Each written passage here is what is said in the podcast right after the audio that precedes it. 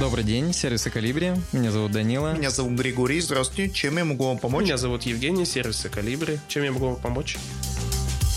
Привет, это подкаст «Вас плохо слышно», финальный, пятый выпуск. С вами Сережа Афонин из Калибри. Мы создаем сервисы, которые помогают маркетологам работать эффективно и прозрачно. Колл-трекинг, чат на сайт, сквозная аналитика и другие. В этом подкасте мы говорили о техподдержке и эмоциях, которые испытывают саппорты. Обязательно послушайте предыдущие выпуски, там много интересного и забавного. Слушайте и лайкайте нас во Вконтакте, Яндекс Музыке, Apple подкастах и любых других удобных площадках. Ссылку на них, а также на наши классные соцсети и мой любимый блог Калибри мы оставим в описании. Наш подкаст начался с Саши Шестовских, человека, который организовывал схему работы нашей техподдержки. А закончится он человеком, который управляет командой сегодня. У меня в гостях Евгений Коучин, глава отдела техподдержки Калибри. Бонусом мы позвали других ребят, которых вы раньше не слышали, и они расскажут свои прикольные истории из жизни работы техподдержки. Будет смешно. Женя, привет. Да, привет, Сережа. Телезрители постоянно нам шлют письма в редакцию, чтобы узнать, как Евгений пришел вообще на работу в Калибре. Лично некая Анна де Армас написала, типа, мне интересно, что за Евгений, я хочу знать, как он вообще работает в Калибре, как это все началось. Ладно, ну специально для Анны де Армас расскажу. О Калибре я знал давно. Как это произошло? Когда я работал на прошлом месте работы, тоже в известной IT-компании в Екатеринбурге, мы с другом поняли, что мы ее ну, наверное, переросли, и начали обмениваться вакансиями, которые есть у нас в городе. Он скинул вакансию как раз-таки калибри, мы почитали, посмеялись, поразгоняли и благополучно забыли и проработали в компанию, которую мы переросли еще два года. Соответственно, потом, когда я понял, что вот теперь я точно ее перерос, теперь все. Три года, я старше ее на три года уже, и мне пора... Ну да, типа уже молодость прошла, и пора бы уже уходить, расти. Я вспомнил о Калибре, перешел на сайт с вакансиями, там были интересные фотографии. Мне все понравилось, я решил написать через сайт. По-моему, там как таковой отдачи не было. Я решил пойти на ХХ, ру и уже оттуда сделал отклик, ну и перезвонили, я пришел, провели собеседование, и вот, в принципе, если кратко, то вот так. Ничего там сверхъестественного такого, что там меня схантили откуда-то, нет, не было. Пришел сам, собеседование проходил тоже сам, ну, вот, в принципе, вот так. Я свою судьбу связал с Калибри. Помнишь свой первый день, например, какие-нибудь там приколы, может, ты там, не знаю, пришел, уронил тапок, не знаю, на Машу там или что-нибудь такое сделал? Первый день, да, я помню, я пришел, мне выделили рабочее место. Так получилось, что это рабочее место было прямо спиной к кабинету генерального директора. То есть, соответственно, я сидел спиной к Ивану и... Чувствовал, чувствовал, спиной прямо. Ну да, как говорят в местах не столь отдаленных, полглаза спал. Вот. Ну, приходилось как-то контролировать, что происходит на рабочем столе. Получалось, судя по тому, что я здесь остался всегда, Поэтому вот это такое воспоминание, которое больше всего въелось, что вот сидел первое время за, точнее, спиной к Ивану. Для контекста у нас раньше в старом офисе у Ивана был свой такой закуток, который он открывал шторкой. То есть у него даже была не дверь, он мог максимально по стелсу просто открыть, подойти и тебе положить руку на плечо, и в этот момент ты просто осознаешь вообще все свои ошибки в жизни. Да, надо было чувствовать, что вот эта шторка, она открывается. Но насчет по стелсу я бы не сказал, потому что там постоянно постоянно... Ну, вроде нормально чувствовалось.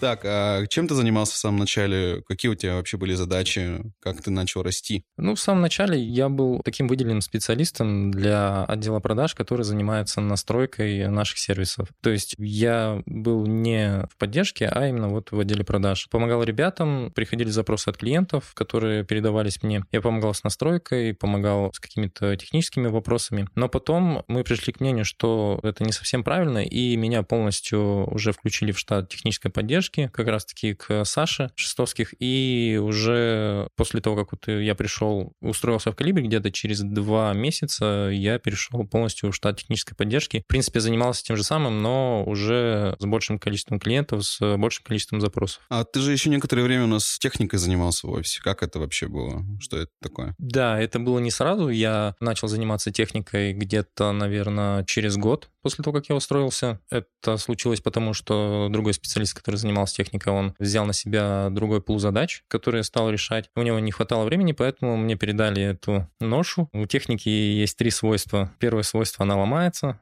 Второе свойство, она ломается внезапно. И третье свойство, она ломается у людей, которые чаще всего всегда паникеры. И для них это, ну, как будто, не знаю, андроидный коллайдер. Вырубился, там, включился, не знаю, а на самом деле просто там провод отошел. То есть ты был такой, знаешь, как э, поддержка внутри поддержки, тебе говорят, у меня Макс сломался, а ты, ну, ты провод подруби и... Да-да-да, это как вот те чуваки из сериала «Разрабы», что ли, которым звонят, говорят, алло, здравствуйте, у меня там что-то сломалось. Он говорит, включите, включили, выключите, выключили. Вот так тут три раза. Я был что-то вот подобное, и да, с техникой было работать весело, но порой очень тяжело, потому что приходилось прям много времени на это тратить, но это все равно опыт, и опыт достаточно интересный. С теплотой вспоминаю. С теплотой передал. Да-да-да-да. Просто с горяча передал.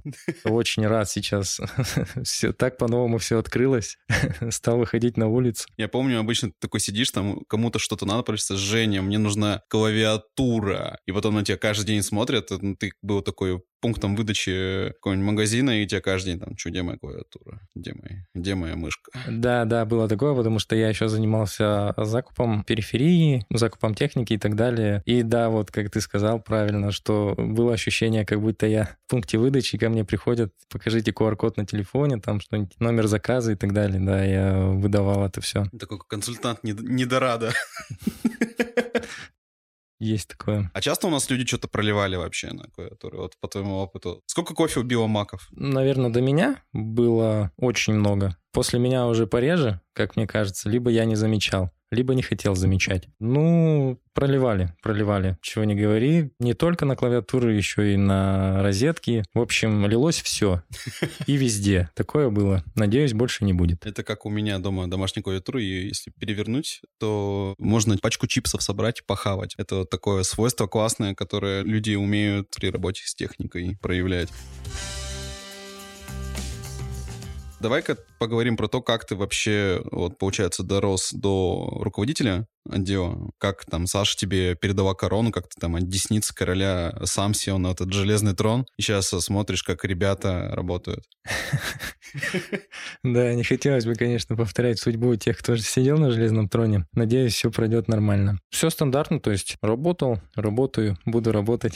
Не, ну, просто выполнял свои функции, какие-то скиллы прокачивал в плане знаний, какие-то скиллы прокачивал в плане процессов, и это помогло впоследствии уже помочь Александре снять с нее какие-то обязанности, больше включаться в сложные вопросы, и впоследствии Саша приняла решение, что следующим руководителем после того, как она перейдет в другой отдел, буду я. То есть тут ничего сверхъестественного, там не по знакомству, все нормально. То есть своими знаниями, умениями добился, как сказать, добился, перешел на эту должность. Мне очень нравится, я очень рад. Сколько лет у тебя это заняло? Это заняло в калибре, получается, сейчас три с половиной года. То есть три года это заняло рост до руководителя технической поддержки. Ну, тут, да, как бы немного слукавило ранее. Все равно комплекс факторов какой-то сошелся, поэтому я очень рад, что так получилось. Мне кажется, три года — это такой, в принципе, нормальный срок того, что я пришел, и я теперь командую вполне. Ну, я не знаю, как там принято. Есть ли какие-то стандарты, через сколько там людей переводят на руководителя. Ну, если три года — это нормальный срок, ну, я, наверное, считаю, да, тоже вполне себе адекватный.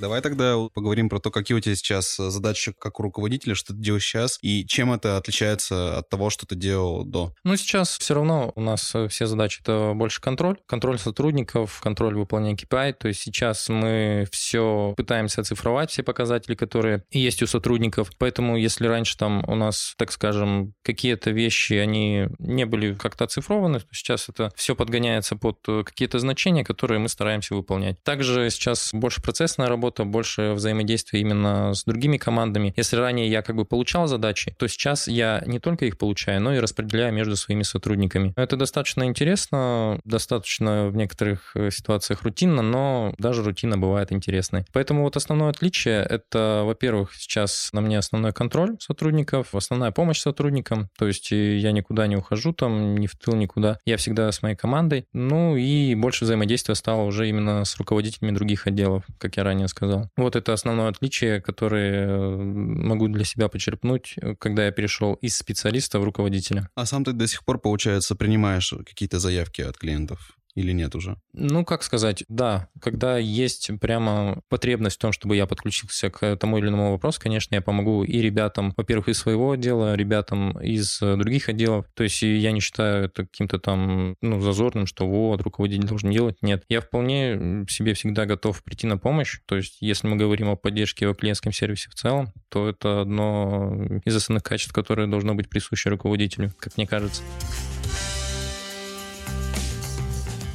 Так как этот у нас выпуск надеюсь, что первого сезона последний, и он такой тематический уже, получается, эпизод про принятие. Вот интересно узнать, как у тебя изменилось вообще, изменилось твое восприятие стресса, то есть насколько у тебя оно было в начале, может, тебе было труднее бороться, и как у тебя сейчас с этим стоит дела, потому что я вот даже со стороны вижу, что ты сидишь, ты просто ты невозмутимый, ты вот терракотовая армия в одного человека, каменная, тебя вообще не пробить, э, только приколы вылетают иногда, и все. Вот, вот, расскажи, пожалуйста, как у тебя вот с этим происходит? На самом деле всегда, да, старался быть спокойным, всегда понимал, что к этой конфликтной ситуации надо разрешать, так скажем, как говорят ребята, у нас пока нички. Даже в резюме написал, что я стрессоустойчивый, коммуникабельный, обучаемый и тому подобное. Уникальные навыки, кстати. Да, никогда не встречал тоже. Да, я вот тоже. Я вот написал, что я просто терпила, ни с кем не общаюсь, и что еще, я алкоголик, наверное.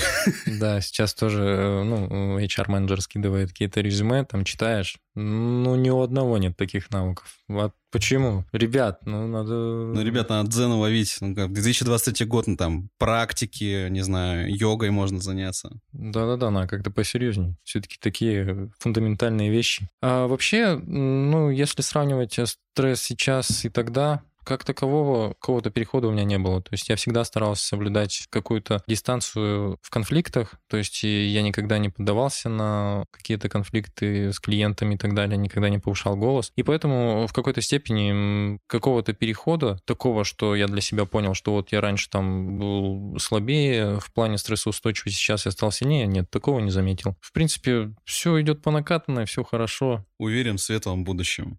Да.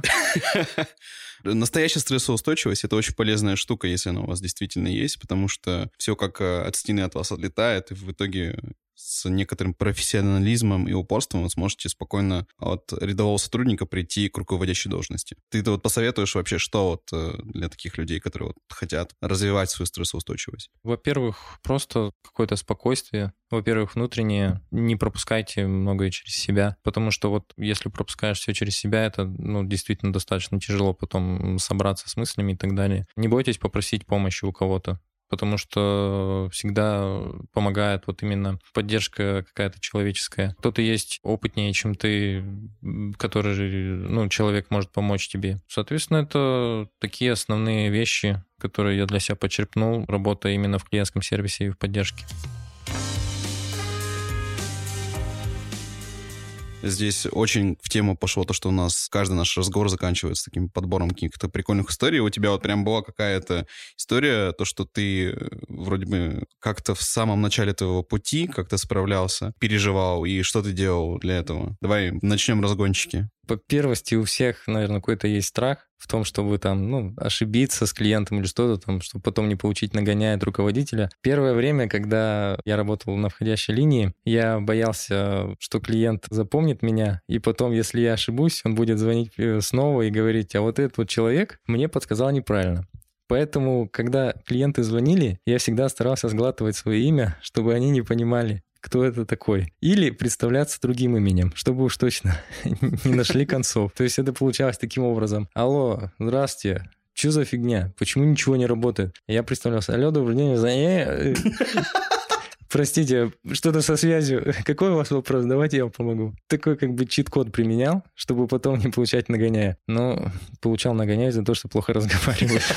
У нас интересно, как расшифровка вот это вот э, расшифровывал, когда ты пытался жевать, там что-нибудь, такой набор букв был. Ну, там что только не было в этих расшифровках, и привет, я там жук, и все на свете там привет, меня зовут там Шкя, вот, вот ну, Шкя. до абсурда вообще доходило, да. Да, какой у тебя топ-3 выдуманных имен?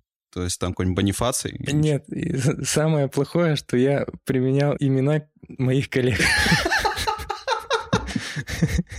То есть я...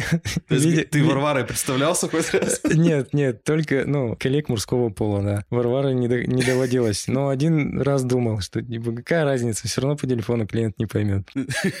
Да, если нас слушают новички, это очень плохо, никогда не берите это себе на вооружение. Мы соврали, такого Женя никогда не делал. Да. Он, он всегда честно отвечает, у него еще Иван за спиной стоял, поэтому он никогда не представлялся чужим именем слова не жевал. Дикция была отличная. Да, согласен.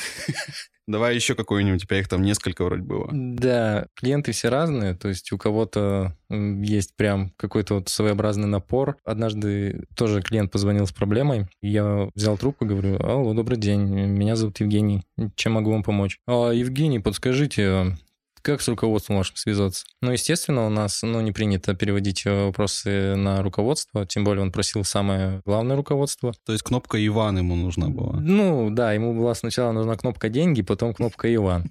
Вот. А когда ни того, ни другого, пришлось выкручиваться. Он сказал, так, молодой человек, давайте ко мне руководство ваше. Я говорю, у нас эти вопросы решаются через нас, чем я могу вам помочь? Он такой говорит, «Э, ну, раз э, так, то знаете, скоро я буду вашим руководителем. До свидания. Ну, было страшно, А ты тогда представился чужим именем? То есть ты, здравствуйте, Григорий, такой, ну, потом я буду вашего руководства. Вот тут как раз я представился своим именем.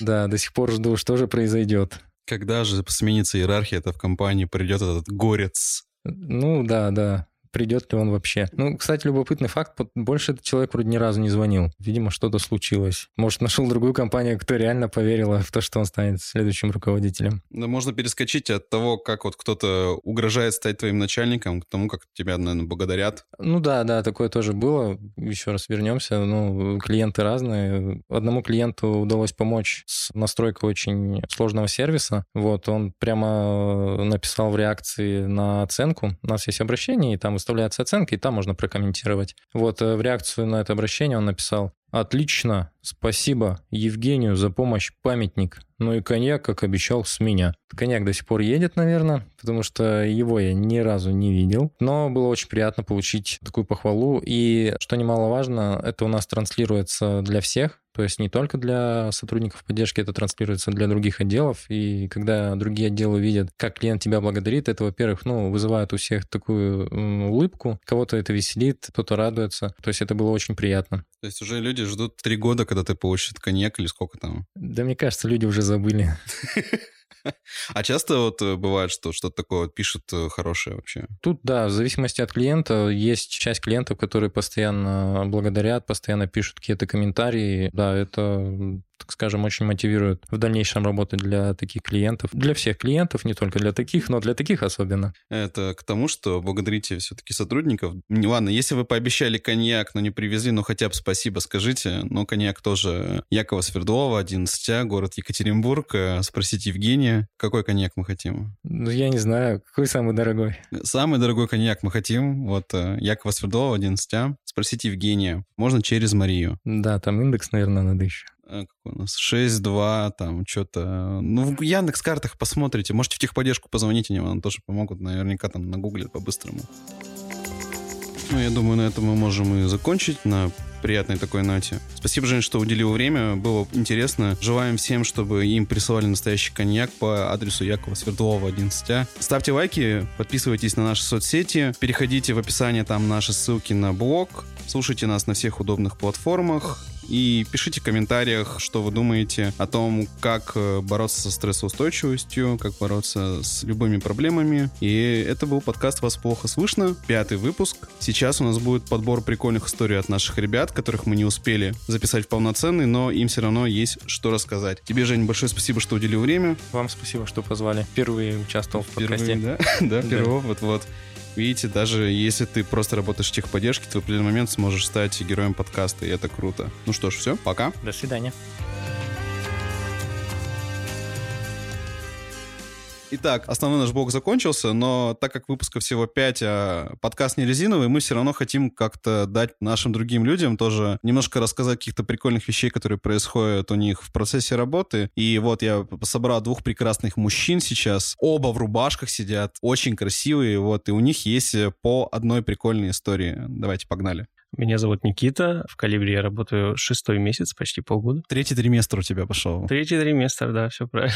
Работаю я специалистом техподдержки и по совместительству еще занимаюсь внутренней поддержкой железа в компании. В основном это железо это маки, макбуки и тому подобное. Ну вот кому Евгений, собственно, и передал, он снял с железа, ну как рыцарь, да, он снял да, доспехи железные, он отдал их тебе. И сейчас я ношу эту ношу тяжеленную. И, собственно, история у меня такая. Сижу я как-то раз летним деньком, никого не трогаю, отвечаю на тикеты, собственно, как всегда. И мне пишут в личку, Никитос, Прибегаю, у нас тут проблема. И я, конечно же, вскочил, все бросил, побежал а, к менеджерам. Смотрю и вижу такую картину. Стоит, получается, три менеджера и держат просто экран от э, Мака, чтобы вы понимали, Mac — это большой моноблок. Компуктер в мониторе. Да, это весь компьютер, это, собственно, есть монитор. И экрану этого монитора просто отпал...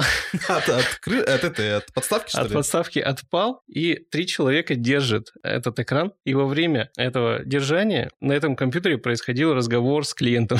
Четвертый человек, вот ему держит э, три человека экрану, да. и он сидит так и продолжает разговаривать невозмутимо, да? Да, а куда деваться? Ты же не скажешь, ой, извините, я вам перезвоню. Все, и вот так вот человек сидит. Оказалось, ну, я уже предысторию немного расскажу. Сидела девушка, разговаривала с клиентом, и там у маков такая конструкция, информация, что у них клей, вот, э, который склеивает мониторы сам компьютер. То есть они за 150 тысяч миллионов, они на клей, что ли, садят свои маки? Да, да. Джобс. Если держать монитор под наклоном, вот этот экран, он может отвалиться. Ё-моё. Он же стоит каких-то безумных денег, и вот прикинь, ты нагнул, получается, экран, и он может отвалиться. Вот, вот.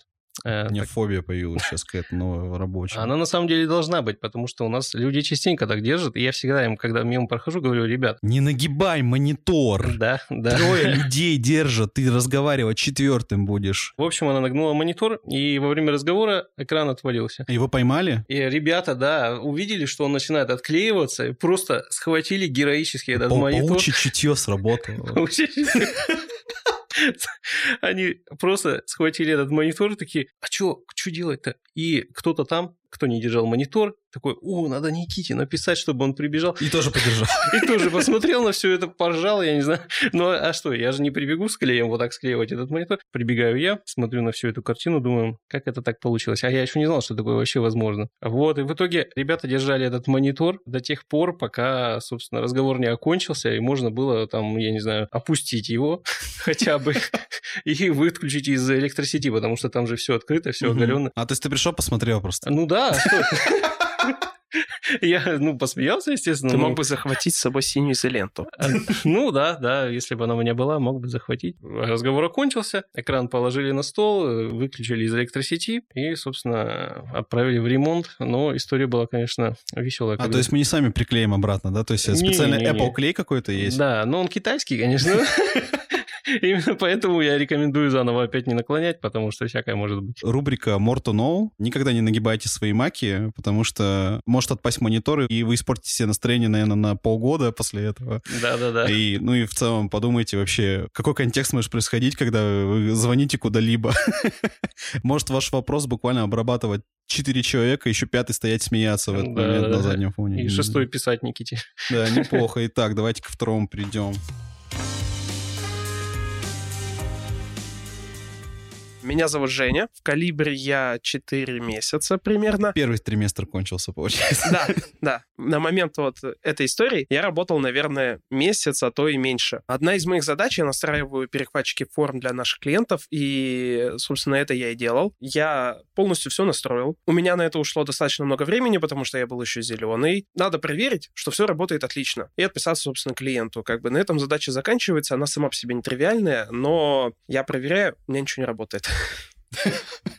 Нормальная Паника, жизненная паника. ситуация, ничего не работает, э, надо разбираться. Весь день я постепенно возвращался к этому тикету, сделал что-то одно, возвращаюсь, смотрю, пытаюсь понять, что происходит, ничего не работает. Проходит еще полдня, возвращаюсь, ничего не работает. У меня есть наставница Варя, я подхожу к ней и говорю, Варя, ничего не работает, э, посмотри, пожалуйста. Варя смотрит, у нее ничего не работает. Мы смотрим вместе, у нас ничего не работает. Подключаются еще какие-то люди, ничего не работает. Это уже проблема.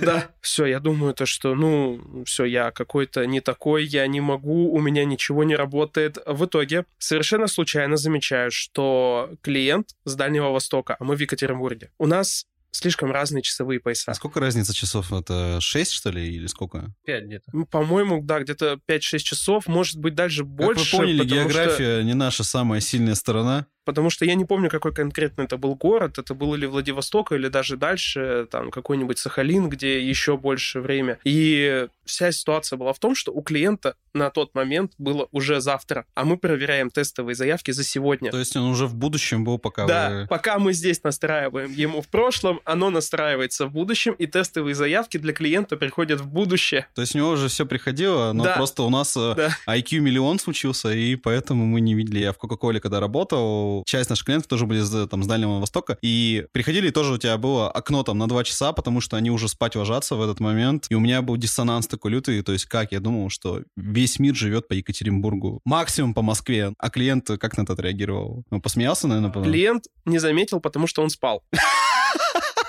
Потому что пока мы настраивали, пока у нас был день, у них была ночь. Как бы, да, у них уже завтра, но у них ночь. По сути, он и не должен был ничего заметить, э, за исключением того, что у него почему-то слишком много тестовых заявок. Но мы вручную поставили дату на следующий день. Мы разобрались, мы Да, умные, мы да. специалисты. Мы решили проблему. А вы на следующее утро ему говорите, типа, ну да, мы тут разобрались. Порешали И, вопросики. Да, вопросик порешали. Наш эксперт, он подошел и такой, да, тут у вас все понятно, раз-два, и у нас все работает. Так и было. Да, так и было. Ну, проблемы-то, собственно, не было. Да, проблема, как оказывается, проблема была в том, что, Что не все живут в Екатеринбурге. да, что не все, не весь мир живет в Екатеринбурге, поэтому... Но мы над этим работаем. Да, скоро Екатеринбург захватит весь мир.